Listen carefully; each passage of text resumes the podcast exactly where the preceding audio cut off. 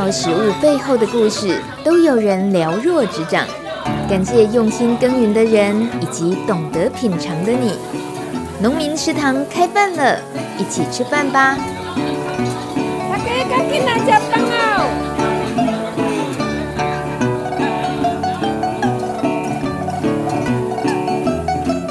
欢迎收听农民食堂开饭了，我是大米。今天节目一开场要跟大家报告的头条新闻就是，务农也有退休金了。立法院在五月二十二号三读通过《农民退休储金条例》草案，设立农民退休储金个人专户。农民年满六十五岁的时候，可以按月请领退休储金，而农民的退休储金为一比一提缴，也就是农民缴百分之十，政府就缴百分之十。预计明年二零二一年元旦开始实施。举例来说，以基本工资两万三千八百元算，农民从三十岁开始选择每月提拨百分之十的话，等于每个月缴两千三百八十元，缴到六十五岁的时候就可以领取退休储金。到时候老农津贴加上退除金，每月可以领大约三万七千元。老农津贴领到过世为止，而退休除金则可以领到八十五岁。如果提前离世，也可以由家人代领。关于农民退休除金提缴的资格呢？除了必须未满六十五岁，而且实际从事农业工作，还要有农保，以及未领取社会保险老年给付，才算符合资格。但是对于无法取得土地租约而不具有农保资格的农友们怎么办呢？农委会表示，只要符合实耕者资料，未领取其他社会保险，也都可以向农改场申请实际耕作证明，再到农会申请农保，就可以参与农民退休储金制度了。在农业职业灾害保险之后，农民退休金制度的出现，相信未来让从事农业的人更有保障了。以上新闻由林大米放鞭炮编辑播报。今天的最佳农主角，他原本在对岸从事纺织业，是一个农业的门外汉。六年前，因为父亲意外过世而回来台湾，并且承接父亲耕作多年的土地，希望能够得到上天眷顾，而取名为天照农场。他是游继如，桃园市杰出农民以及百大青农，在桃园龟山种植国产丹参及姜黄这一类保健作物。今天这位农友，我一直放在心里，有一个问题是我一定要当成第一个见面就要问的问题，请问游继如先生，你单身吗？对，我单身。真是一个好无聊的开场，不好意思啊。对于一个重单身的男性农友，我想要问的第一个问题，竟然就是你单身吗？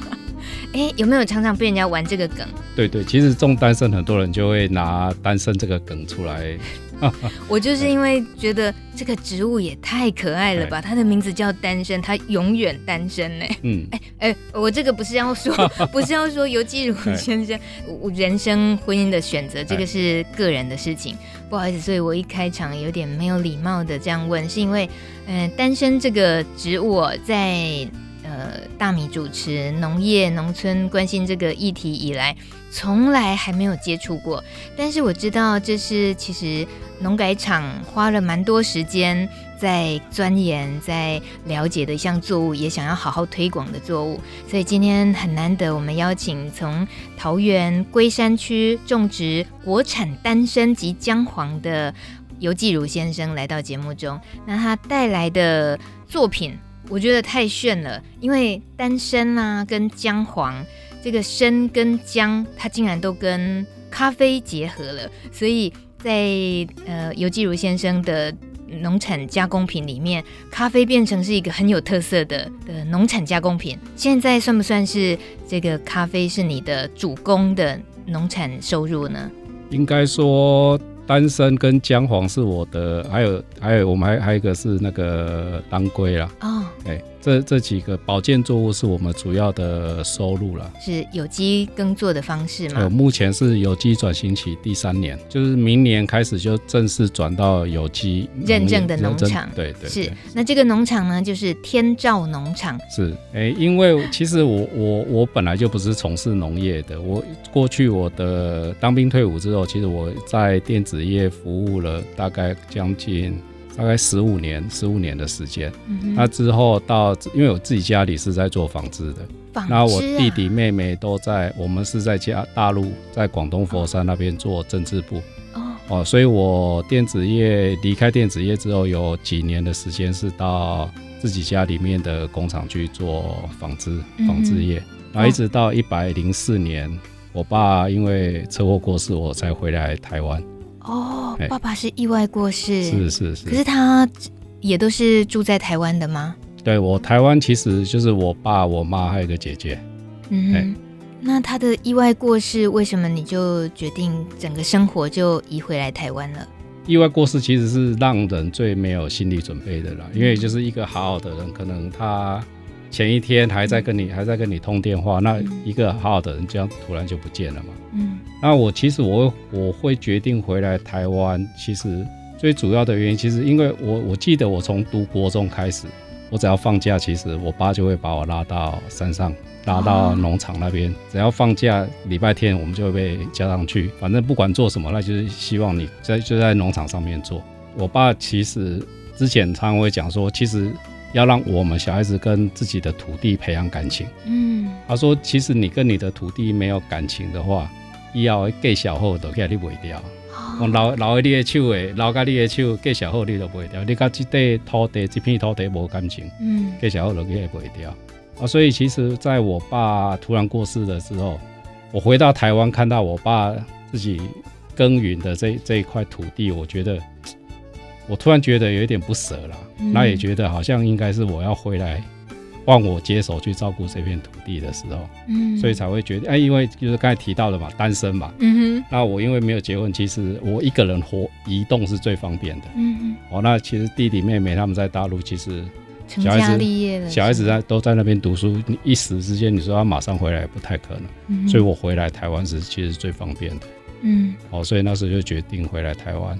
所以回来就呃，把爸爸原本就在种植的东西延续下来，还是说是什么样的际遇，你选择了种保健作物？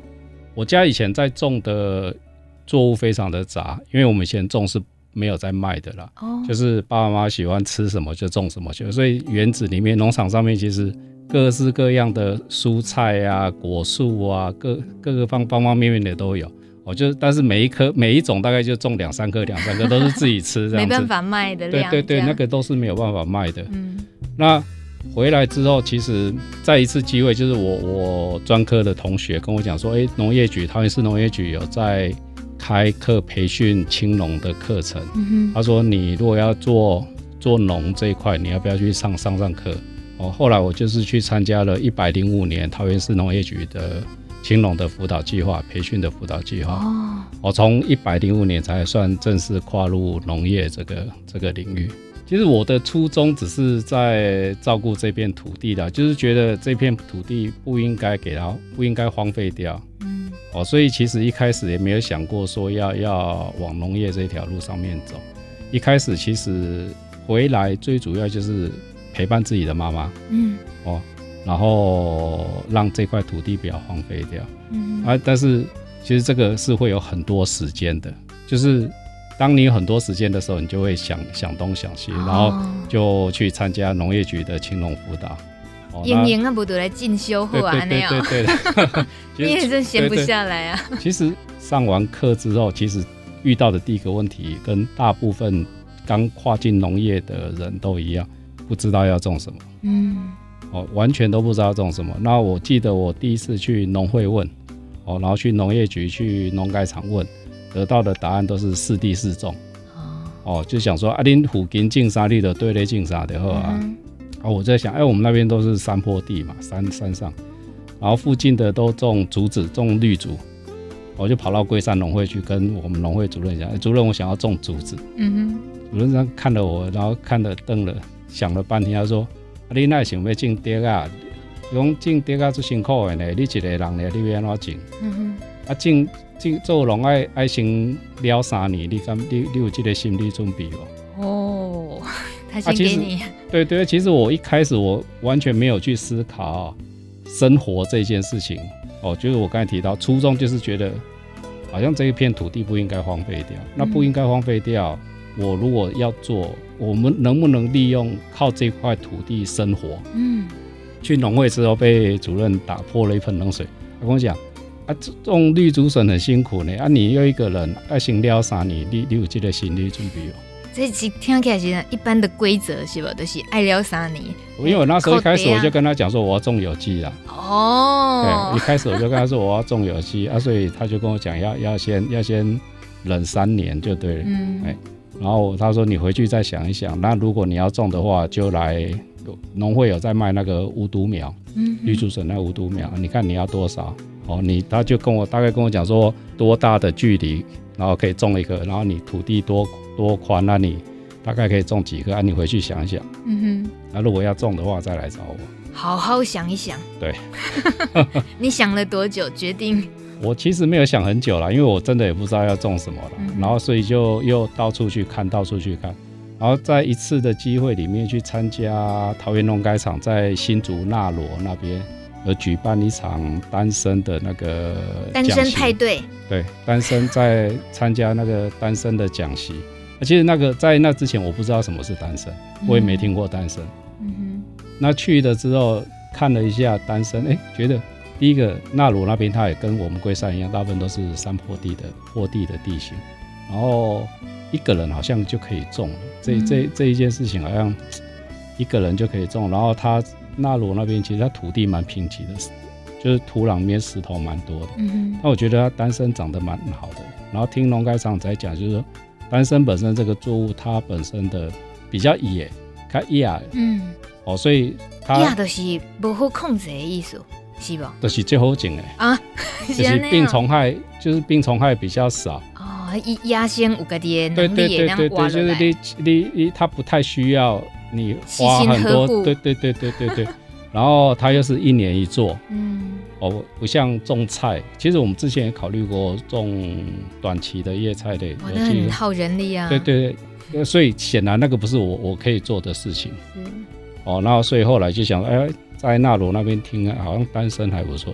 哦，然后就开始下下去 Google 啊，去去了解一下单身到底是什么东西。然后 Google 下去才发现，哇，原来单身是在台湾，其实每年从大陆那边进口单身，它算中药进口的前五名了。嗯，所以然后我会进一步去看花莲农改场那边有在有一些单身的资讯，是，然后看到哎，台湾每年大概从大陆进口大概一百五十吨到三百吨的。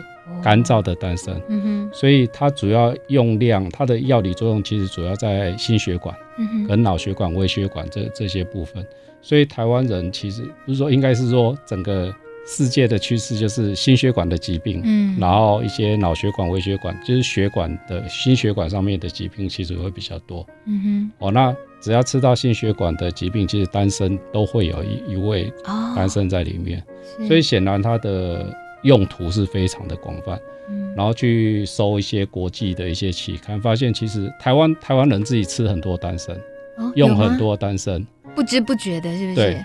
但是台湾其实最对丹参的认识认识其实很少，很少。嗯，那你如果你如果上一些学术网去看的话，你会发现全世界有一万多篇都是在讲丹参，所以国际上面其实对丹参的研究非常非常的多。哦，那我们是吃多，但是我们对这项东西认识很少，嗯，所以那时候就决定说，哎、欸，好像丹参是是可以种的，所以也就没有种绿竹笋了，是吧？对，聪明对。对，后来就没有种绿竹笋。嗯哼，那你觉得这样也算是在你的农场那边也算是适地适种吗？这样种几年下来？嗯，其实我在那边种吼，我我的场域应该说可以分成两个两个部分啦，一个是我我父母原来他们自己种的那块。的的那一块，因为那一块其实上面保留很多我爸以前的心血嘛，所以我也、哦、我也不会想要说把它弄个臭臭掉，我我进新的物件。啊，所以那地我就是保留，金马环境上面就种了各式的蔬果。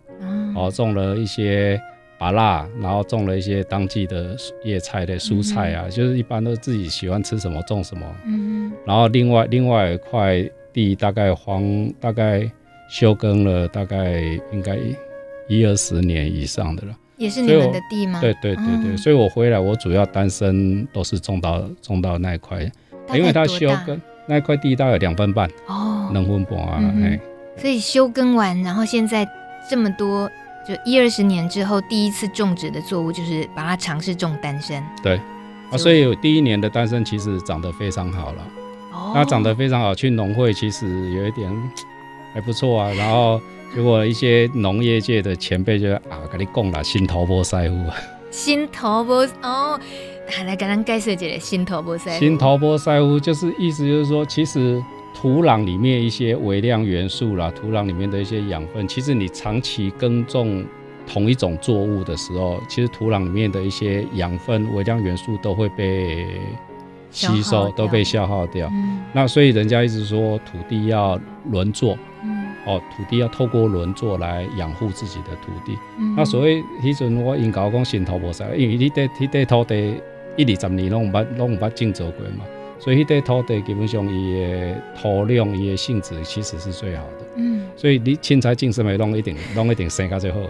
免师傅教的真好的对啊。哎，后边迄句就是讲，你后边过来种，你想过买种个树枝吗？你个种几年啊？你就知。结果嘞，结果嘞。结果其实我我们其实现在突破了一个，就是人工单身袂使连作。哦。哦，单身不能连作，就是就刚才提也是要让土壤休息对对，要让土壤休息，但是。反正我就想比较不信邪了，就第一年种，第二年。但是我们其实种丹参，我那块土地也是种丹参。那种完采收完之后，其实整个土就放在那边给它长杂草。那杂草对对对，让它休息。那杂草长高了，就把它割草机割掉，然后让它打到田里面。其实说我们一年大概会有四到四个月，最起码四个月，其实那个那块土壤那块那片土地是在。休息的一个状态，嗯，嗯哼，对，所以你是每年这样子，今年算是种第四年了。对，今年单身，今年算第四年了。嗯，哎，这个单身也请尤大哥帮我们这个具体的介绍一下好了。它是一个外观啦、味道啊，是一个怎么样的植物？单身哦，它其实。受到那个参那一个字啊，人生的参，哦，对对对，嗯、很多人都会把它想象说，感觉到跟人参啊、党参啊、沙参、玄参啊一些、嗯、一些参类的东西是同性质的东西，但是偏偏单身就是跟他们跟人参啊、党参那些完全无同性质的啊，完全无同。对，因为人工人参啊、党参啊，这些东西，它那个大部分就是在补气、在滋养身体、强壮身体。哦，对对对。而丹参它它在《神农本草经》是列为上品无毒的药材。嗯哼。那所以一般我们知道中药哦，只要讲到药，南宫地切的三分毒啊，只要药草类的东西，其实它多少都会有一点点的毒性。哦。哦，所以我们常常讲说中药不能够单方的使用。嗯哼。哦，因为它都是必必须要复方，然后去去处理掉它一些。那丹参它在《神农本草经》四千年前的《神农本草经》，它是列为上品无毒的药材。嗯哼，那所谓是无毒，就是它其实它不会有凉性，一的是对身体就是其实是一个很温补的一个。的对对对。哦。那它是活血化瘀，主活血化瘀。嗯哼。哦，那在《本草纲目》里面有提到说，一味丹参共同事物。一一味丹参啊，得拿拿素不辣。对对对对。对对对，也功效也功效加四物。单方的单身其实的功效甲事物是同款的，嗯，对对对。先说请教一下单身的台语变哪讲？单身。真的假？因为我看你有有要炖蛋哦。单身。哎，单身。哎，我不知道，因为其实台湾，我们我们真的对单身其实认识很少了。嗯。哦，然后我们在农夫市集的时候遇到一些长辈了。嗯。他他有时候会讲说单身，单身。就是“生”这个字，有人会念“三”，有些人会“生”。啊，对对对对。什么“什么？哎，对对对对对，一靠音没关系啊，那好。对，好，那我们今天还是不要给大家太混乱好了，我们就先用它的国语的说法“单身”。那单身其实它顾名思义，它那个“单”呐，就是红色的意思哦，所以它其实它挖起来哈，你可以想象说红珊瑚，红色的珊瑚，嗯哼，哦，它它其实它的外表就是很像红色，就是整整颗都是整株都是红色的，然后对，很像红色的珊瑚。嗯，那它的味道呢？口感呢？你自己也是第一次接触丹参，呃，直接的跟它培养那么长的感情，有没有？还记不记得一开始认识它、品尝它是什么印象？其实丹参刚才提到，丹参跟人参不一样，人参它是五加科的，那丹参它是春心科的，所以它是两，它们在植物分类上面就已经是完全不一样的东西。所以很多人在吃丹参的时候会期待吃到类似像人参这样子的参味，很浓很浓郁的参味。其实丹参没有这个没有这种味道，丹参本身的味道非常的淡，淡到你其实你只要加入一点的一点点的当归下去，就整就整个都是当归的味道。它煮起来，我们说顶盖啊，整锅那个汤的比较鸡汤的表面会浮出一层红色的油，哦、很像麻辣火锅。我们冬天吃那个麻辣火锅，那个整锅都红彤彤的这样子。结果吃起来不辣，就吃起来不辣，非常的顺。哦、对对对。哎，你意思是说，丹参这一整株植物，土面上的叶子的部分也可以料理，土面下的这个根茎的部分。也是可以直接入菜啊，直接炖鸡汤这样子。是是是，是。那我们一般人平常，你说其实台湾人已经很长久都有接触丹参，其实都是已经是吃的是进口，而且是提炼过的丹参，是吧？是。哦，那我们就是根本很难得能够有机会真正去接触到丹参的植物整株，然后拿来运用，这种机会很少，因为台湾栽种的不多。应该是说，我们在台湾的中药房一定不会买到新鲜的丹参，哦，因为你在中药房买到的，一般都是经过干燥过之后的，嗯、哦。所以你在市场上，如果在农夫市集啊，或者在在一般的市场或在通路上面，如果买到新鲜的丹参，嗯哼，哦，即使它没有地上部那个部分，没有没有叶子那部分，你只要只要是新鲜的丹参，嗯，一般来讲都是一定都是台湾本土种植的。哦，因为要够新鲜才能够对，因为丹参它本身会有一个酵素了，就是它只要你挖起来之后，其实它就开始会有氧化，它是属于类似像竹笋酵素合变，所以它会氧化，它颜色会变黑，嗯、所以一般在坊间呐，嗯哦，你中药房它因为。它只要新鲜，它就基本上不能够不适合长期存放，除非你把它干燥起来。嗯哼。所以一般你如果在市场上买到新鲜的丹参，一般都会用冷藏或冷冻的方式来做保鲜的一个处理。嗯哼。所以你也都会拿这些新鲜的丹参来摆市集吗？会啊。还是说卖农产加工，把它加工成像你的单身咖啡啊这样子的比较多？我们应该是这样讲哈，其实我们。一开始是种丹参，然后卖新鲜的丹参。但是刚才提到丹参，其实它是属于一年一作的一个、嗯、一个作物。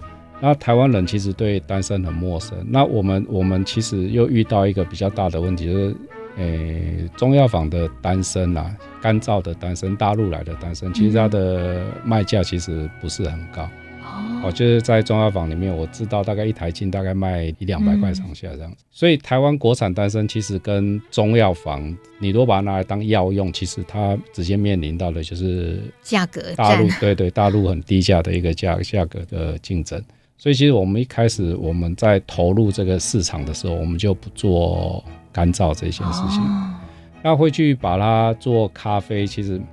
我们知道农农产品其实一定会有一些格外品，它不是、嗯、它不是次级品，它就是规格以外的一个长相没那么讨喜。对对对对对对。那格外品的部分，我们一直在想说，农民做了种了一整年，嗯，他一年只只收成一次，那你你这些格外品，其实我们要想办法把它再应用、再加工、再用，或者是说让它可以保存下来，然后可以去做加值。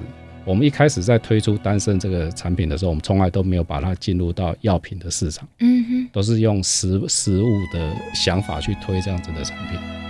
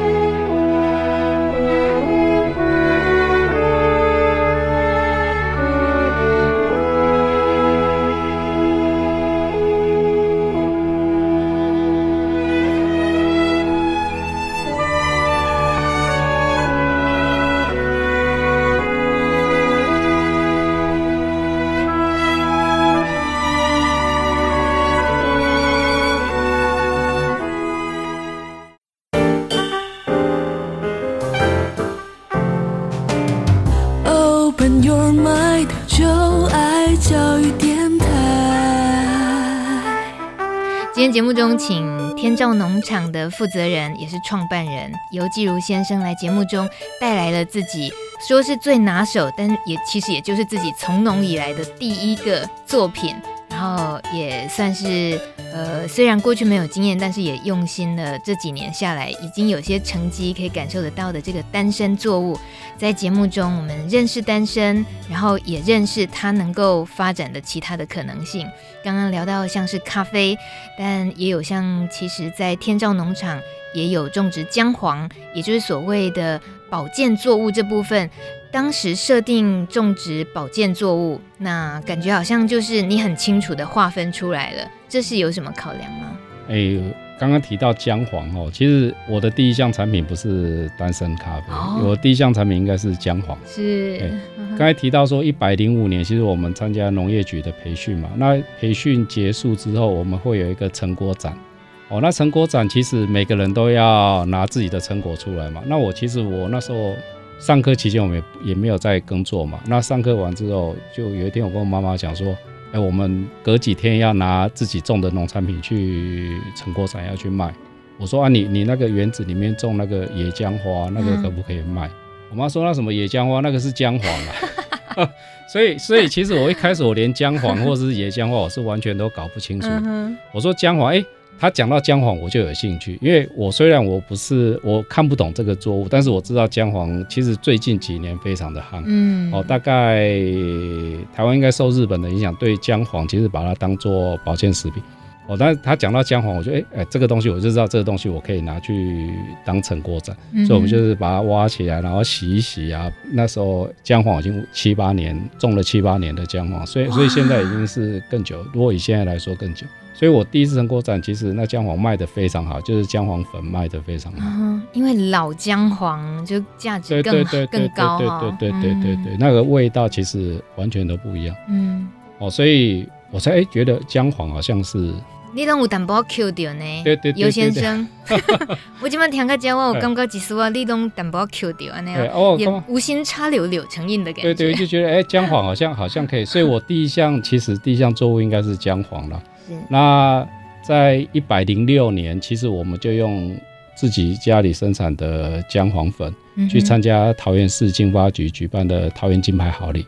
哦，那那一年我们就直接入选桃园十大办，桃园金牌好礼。哦，所以我们的产品其实这三年内哈，我们大概入围了三次，然后拿了两次的桃园金牌好礼。然后去年是桃园金牌好礼的前二十大。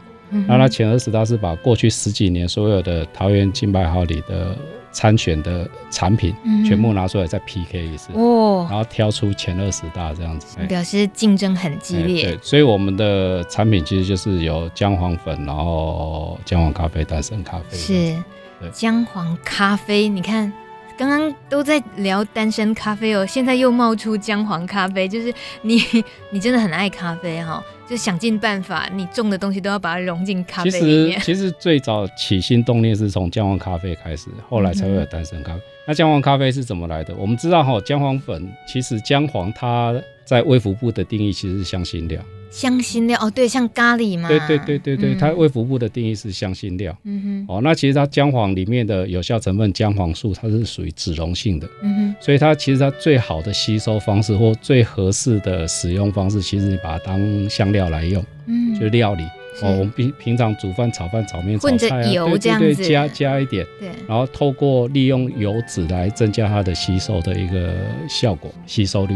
那我有一次去台北去拜访我们的客人，我就是以前做纺织、做布的那些客人，嗯，我发现我的客人其实早上上班，你就会发现他们有有有几个标准的动作。第一个，他们上班一定是就是他们会应酬嘛，哦，所以第一第一个上班一开始的时候，一定先吃两瓢姜黄粉，哦，因为姜黄我们知道传统就是姜黄它会保肝嘛，嗯哼，哦，所以他你看你他上班他就是先吃两瓢姜黄粉。然后吃完姜黄粉之后，然后又泡一杯咖啡，嗯、然后一天上班工作从那一杯咖啡之后才开始。是，而且哎，台北人啊，我们想说都会区的人，其实他们咖啡是他们每天必须要的。那有一部分的人因为保健的需求，所以他又会天天吃姜黄。嗯，所以一样，我们就去请教这方面的专家，就是说我们可不可以利用咖啡豆里面的油脂？因为我们知道好的咖啡豆其实是有油脂。对对。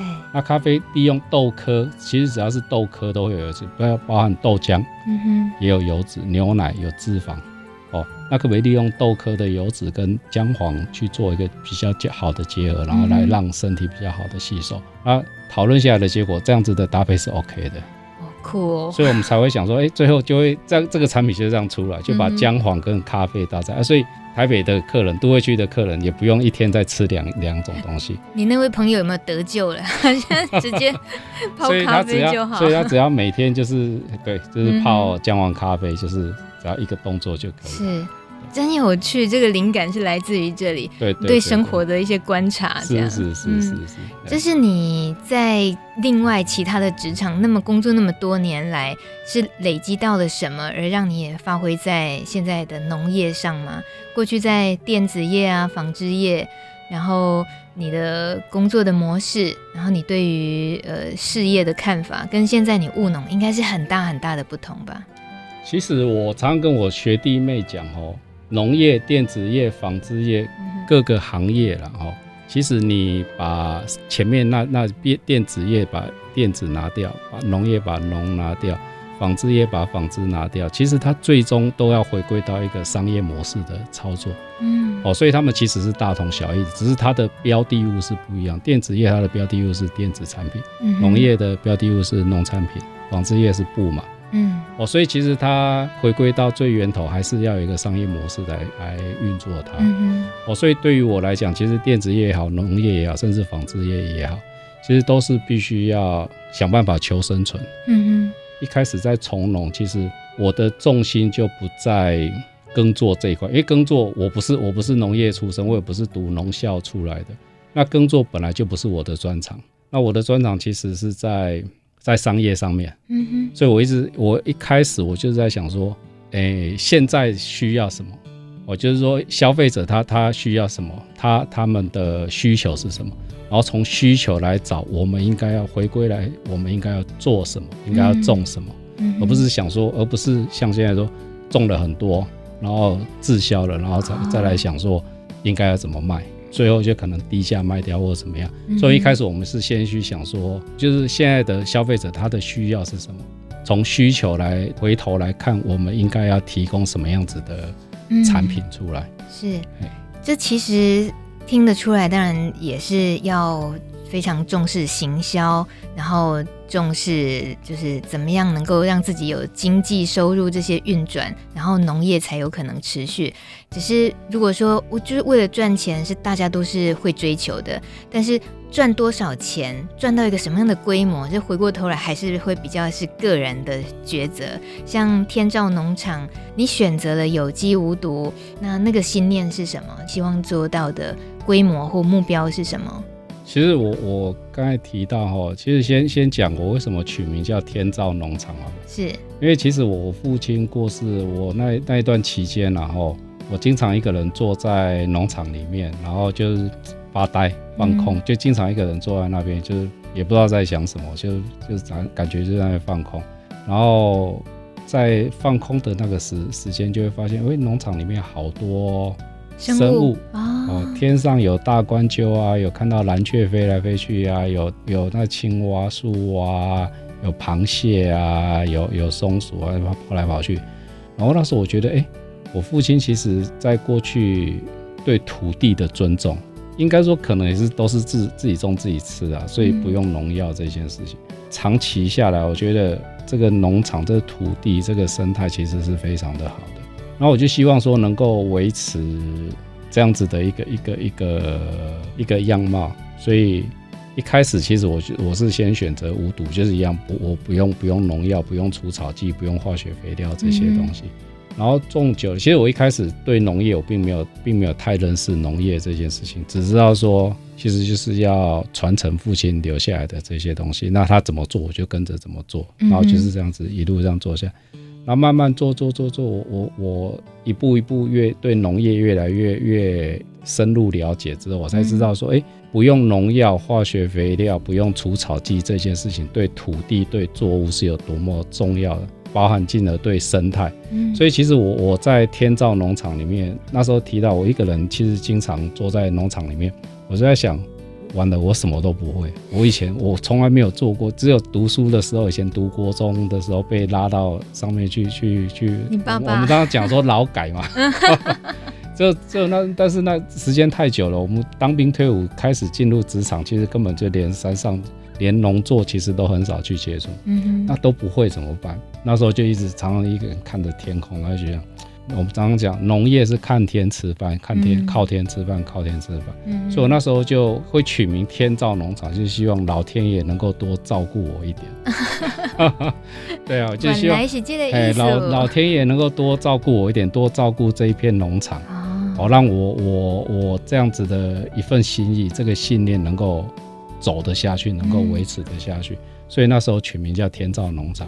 啊。持续这样种种种种种久了之后，其实我慢慢发现，确实植物像我去上课听到的，植物其实它是有活力的。嗯，就是说植植物它本身它长得越好，其实它自己本身会分泌一种一种一种物质出来，它会抵抗环境大环境里面的一些病虫害的，也就是它比较不容易生病。嗯然后在你的环境里面有各式各样的生态存在的时候，其实它会形成一个生态链。嗯哼，哦，比如说有存在青蛙，青蛙，哎，我们先讲说我们农场有很多上，我我农场树上经常停那个大冠鸠。哦，那大冠鸠基本上有大冠鸠就不会有蛇。嗯哼，那松鼠的危害也比较少。嗯，啊，大冠鹫就是蛇雕嘛，就是我们那就是吃蛇的嘛。嗯，那蛇少了，基本上青蛙就会多。那青蛙基本上它就是吃这些虫，嗯哼，哦，它就吃虫，所以所以除虫就对了。所以这个环境其实它已经形成一种生态的一个一个平衡。嗯、所以我在这个农场上面，其实基本上几几乎连一些生物性的防治，比如说我们常常讲说喷苏力菌啊这些生物性的防治，我都很少用。哦，那你觉得整体大致上收成你满意吗？这两三年下来？其实我觉得从农这件事情哈，有有一件事情很重要，就是不要过度的举债。举债，哎，其实我们我们现在看到很多年轻人在从农了，不管他返乡归农或从农这件事情。政府对于青农的政策，其实这几年可以看到，政府不断的投入很多的资源在青农的政策上面。嗯哼，那在这一方面，其实年轻人借钱其实很容易，因为你只要你只要是青农，其实政府就有各各式各样的，一直想鼓励你就对了。对对对对，所以从设施补贴、肥料补贴，然后农机具补贴、资材补贴，什么东西他都给你补贴。嗯，然后从三分之一到二分之一，甚至更多的补贴，不断的一直补贴。但是很多年轻人都忽略掉说，就算再多的补贴，你自己还是要拿钱出来，拿二分之一、拿三分之二的钱出来。嗯所以很多去我身边很多学弟妹，他们去种有机蔬菜，去种去种去从农这些东西，可能一开始投入的资本可能就是几百万的哇，但是他们其实是没有经验的。嗯哼。那最终啊，我刚才提到，其实如果以商业模式来看，你的通路到底在什么地方？那你你在投入这么多的情况下，你没有通路，你种出来的东西你根本不知道卖到哪里去。嗯哼，所以他可能回来从农之后，可能一两年，然后负债个几百万，又乖乖的回去上班。嗯，那我我比较好运的是，因为我第一个土地自己的，那第二个我因为年纪也有了，所以一一开始我们也比较知道说要怎么样去经营自己的这样子一个农。所以我，我我在这过程中其实一直都没有去举债，就是去借钱来、嗯、来来经营这个，所以其实相对压力也很少。嗯哼，哦，压力其实也不大，这样罢了，这全家宝的。嗯、哦，所以其实这样子的，我觉得这几年这样慢慢的运作了。那我刚才提到商业模式嘛，我们希望，其实我跟龟山农会、跟桃园农改场、跟我们桃园市政府农业局，其实我们一直有一个愿望，我们想要让台湾的单身。能够更普遍，嗯哼，甚至我自己的想法，我自己的愿景是希望有一天我们能够出口单身，台湾的单身。所以我大概在三年前，我今年第四年，我大概在三年前就跟龟山农会开始配合，由农会去推广、去辅导农民去种丹参，啊，我这边提供技术的资源。哦，你才种第二年就可以提供技术资源。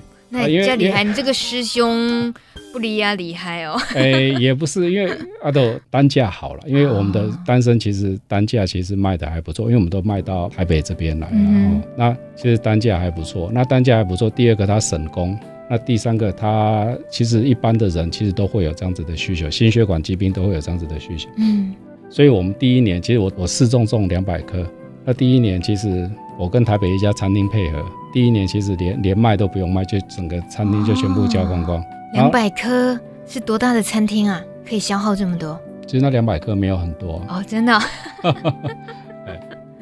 所以这是也慢慢建立了信心啊。哎，对啊，所以第二年农会就开始注意到说，哎，你到底在你不种绿竹笋，你要种什么？啊、你开始就是开始注意到说，你我在种什么？嗯哼。然后就开始，哎，农会也第一次知道说有单身这个东西。那农会主任他其实他对农业也非常有热忱。嗯哼。那主任说，那我也来种一些看看。哎。然后进了，然后有一些龟山其他的农民。我说那他们也要来种一些看看，嗯、所以我第一年我一个人种两百棵，第二年我印象没有记错，应该是八个人，我们种了一千六百棵。哇，跳很大。对，第二年就是在第二年我们就有八个农友参加加入，然后种了一千六百棵，然后第二年我们还是不够卖。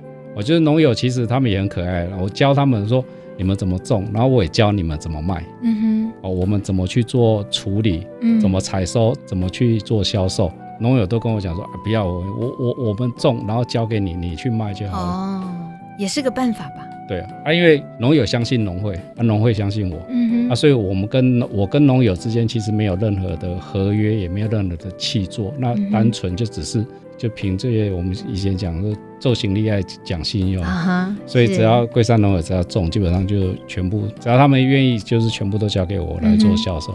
所以我们第二年种的也不够卖。那去年我们种了大概将近四千棵，哇，从两百棵到去年已经四千棵，对，那还是不够卖。我们去年大概到十一月，就已经全部卖光光了。嗯哼，都是卖新鲜的，都卖新鲜的。哇塞！然后格外品就拿来做咖啡。然后我们去年还有一个新的产品，跟宜兰大学合作，把地上部拿去做纯露。哦。纯露萃取，像精油这样的东西吗？对对对对对对对，哦、然后可以拿来当化妆水啊，当保湿的那种。哦，对对对对。等一下，那么多的农友也跟您合作，那他们的也都采用有机无毒的种植方式吗？对。哦，这个部分我有请农会帮我把关，就是基本上一定要不能够喷农药这一件事情，一定不能够用。嗯嗯，对对对。那这个部分是农会，它这部分在，就是我们一开始在合作的时候，其实就会筛选掉一些农民。嗯、是，那显然你也是很很有信心，觉得如果有年轻人想投入这个产业，你会觉得这是很值得考虑的选项吗？我目前有几个，就是我们我是第二届桃园市农业局辅导，是第二届的青农，那有几个第五届、第六届的青农，其实要跟着我一起也。在种单身了，嗯那对于年轻人投入农业这件事情，我一直跟我那学弟妹讲，我觉得我跟他们讲说，其实做农可以赚到钱，我可以赚到钱，但是你不要指望会赚大钱了，但是他会比你去上班的收入好一点。我所谓上上班的收入，可能就是年薪破百，那个都是很正常的啦。我觉得做农年薪要破百，我觉得问题不大了。哦，我觉得问题不大，哦、但是你前面你有有几年的时间，你必须要熬。嗯，我有前面有几年的时间，就是你要去熬那个时间，你要去学习种植、学习加工、学习销售。嗯哼，我我常常跟我的学弟妹讲，你们种，我教你们怎么种，然后教你们怎么做加工，教你们怎么卖。但是我希望你们自己去卖，不要给我卖，因为你们自己卖，你们才会有利润。嗯。你们都要自己去卖，那我一个人，我当然我当然卖，我一个人卖，我我我再会卖也是有限嘛。嗯。那我一个人卖，跟有十个人在卖单身，跟有一百个人在卖单身，那个那个力道推广的力道是不一样的。嗯。所以我我一直鼓励他们，你们你们自己种，要自己去卖。不要想全部都交给我卖，嗯、所以我我常常跟他们讲说，年薪要超过一百，其实那个我觉得那个是很简单的事情。这个话我真的听了头有点发昏，是真的还是假的？今天听到一个这么自自然然可以说出这么有信心的农友的话，我觉得就是很心动哎、就是就是。但是但不可以举债哦。刚刚对对对对对，季如先生有特别提醒大家，不要轻易就觉得这里就贷一些款，那里又贷一些款，这样哦。对，因为我觉得说农业这件事情，青农回来从农这件事情哦。我我我身边遇到的青农有两种，有两种状况，然后，因为青农在这几年好像变成一种时尚的行业，好像只要我不否认，因为我去年的节目名称叫《青农市集 On Air 》，好像都在标榜青农。对对，好，好像你只要是回乡回来自己的土地、自己的故乡，甚至你去租土地去做，好像社会给你的以前以前咱咱咱在咱的时代的时阵，是讲你有在条你出去外口打拼，嗯，啊，你若真正外口。无法度，无法度，等来厝诶，啊无做进产嘛嘛被要洗。嗯，以前以前的观念是这样子，对，就是好像是不得已的情况下才回来从农。但是现在的社会的氛围把青农塑造成一种，好像青农是一种很时尚的一种职业，好像你回来你会有得到比过去更好的一个评价。嗯，你回来你就是爱乡爱土地，然后爱然后照顾自己的，回来传承做这些事情。所以，我身边的一些青农，其实我遇到就是，他们其实是逃避社会的那个压力，然后回来回来这一块，这样子的青龙，其实回来这一块其实是相对是很危险的，嗯哼，因为借钱容易，嗯，还钱难。啊，因为你你在社会上，你基本上你竞争就是一个弱势的一一个情况下，你又回到自己的领域里面，你的本职学能、你的专长其实都没有在核心的技术都没有都没有到位的情况下，你去贷了这么多钱，现在钱很容易就烧完了。嗯，那烧完了一两年之后就变成负债几百，又又乖乖的又回去上班。嗯，这样子的青农，其实我不建议他们回来从农了。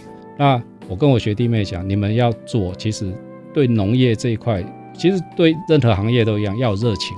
你有热情，你就支撑得下去。那你只要撑得，人讲戏杯卡卡固的系列，你只要撑得够久啊，你只要不要死，不要阵亡啊，有一天你一定一定一定一定可以站得起来。不要想要靠农业可以赚大钱。可是你刚刚讲过，要年收入百万也不是什么问题，我就觉得这已经算是赚大钱了吧？在台湾这么低薪的现在这个时代。如果能够有年薪百万，从农年薪百万，种对了，好好种，好好卖，可以有这个收入的话，就是可以算是我，我其实也不喜欢赚大钱这三个字啊，但就是不错的收入啊，是一个不错的事业选择啊，对不对？对啊，对啊。其实我不知道，因为我过去可能我过去从事电子业了，我觉得年薪破百万，我觉得不是一件很困难的事情。嗯哼。哦，就是说你只要肯做，其实台湾因为台湾电子业非常的基础非常的雄厚，根基非常的稳，所以在做台湾做电子业，其实我一直都觉得年薪要破百不是一件很困难的事情。嗯，那反而农业年薪要破百，我觉得它是一个第一个门槛。哦，你只要能够年薪你你的年收入可以到破百的话，其实我觉得你基本上你已经站稳，嗯，从容的第一个第一步。嗯哼，哦，所以在这之前，除非你很有把握，要不然尽量不要去借钱贷款来借很多钱来去做设施啊，做这些东西，除非你很有把握。嗯，这一集节目播出的当下，如果有人已经觉得，呃，请问一下游纪如先生，我要怎么样才能成为你的学弟妹？可以注意一下我们桃园市农业局了，我桃园市农业局的那个。因为他今年应该是第七届了，嗯，哎，第七届什么？青农辅导计划第七届的、哦、第七届的青农，嗯，您是负责辅导师、辅导老师的角色。我从被辅导的角色到现在，我变成是陪伴师的角色。嗯、农业局的辅导计划是前面一个月是在教室里面上课，学一些专业的一些知识、理论的知识，嗯、然后后面三个月他会把你放到农场里面。哦，去实际去操作，然后跟农场主每天这样子去操作。那我目前担任的就是陪伴式的农场主这样子。嗯哼，哎，那所以对种特用作物啊，对种保健作物，对种丹参有兴趣的青农，其实都可以，都可以。就是可以到我们这一组来，然后可以大家研究讨论一下，就一起在天照农场发呆，看大冠鷲，看青蛙啦，是这样对，对不对？对对对，我目前 今年有两个有两个学弟，他后来诶结训完之后，他他们现在回到他们自己的场域，现在今年也跟着一起种丹参。真的？哎，你也很高兴看到有越来越多人一起投入。是因为我希望把台湾本土的单身能够在台湾能够更发扬光大。嗯，因为我觉得它是一个很好的东西啊。对啊，他不应该吃这么多，不应该这么对他这么不认识啊，不熟悉啊。是真的。好，节目最后一个小小的问题，请问游纪如先生，您有没有内心有没有特别敬仰的人？是偶像也好，还是说学习的对象？我其实我从农这几年然后我从农这几年，其实每一个农业的东西或者事物啦，或者是每一个农业的前辈，对我来讲都是学习的对象。嗯，但是我觉得有一个人让我比较能够。我觉得对他我比特别的尊敬了，哦，就是我的百大青农的陪伴师，他同时也是我们桃园市农业局的的总顾问啊。但是他在今年其实今年过世了，哎，今年过世。那其实我们两个都不是农业背景出身的哦，他本身是他也是商业背景的，然后我们两个都不是农业背景。不过两个人在我从农的过程中，我们做了桃园市的伴手礼呀。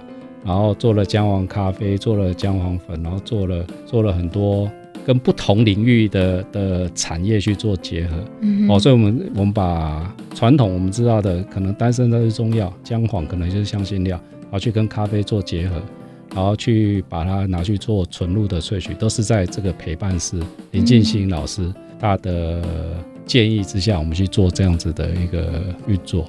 林老师其实他在世的时候，他就一直跟我讲，他说其实有机会就要多带一些青龙。哦，他教导我两个两个观念啦，共善共好。哦，善良的善，好不好的好，就是大家其实现在都是要打团体战了。哦，大家要一起共善，然后一起好。你只有共善共好，你的资源才会不断的聚集，认同的人他就会不断的投入资源。哦，这样子才有机会做大。不要去做单打独斗这件事情。嗯哼，原来他对你的影响很深哎。是啊，所以你自己现在也成为陪伴师。对，所以我们两个其实又像师徒，又像朋友。嗯哼，对啊。我觉得透过呃消费的选择，那就是支持台湾农业，然后支持好的农产品，然后当然也支持很多人默默的耕耘这么久，支持他们的理念。那今天的节目中。尤纪如先生带来的这个单身呢，他的农场叫天照农场，上天照顾的农场，天照农场，就取这个名字啊，你真的是哦，处心积虑，用心良苦啊，谢谢尤大哥，谢谢，谢谢，谢谢。谢谢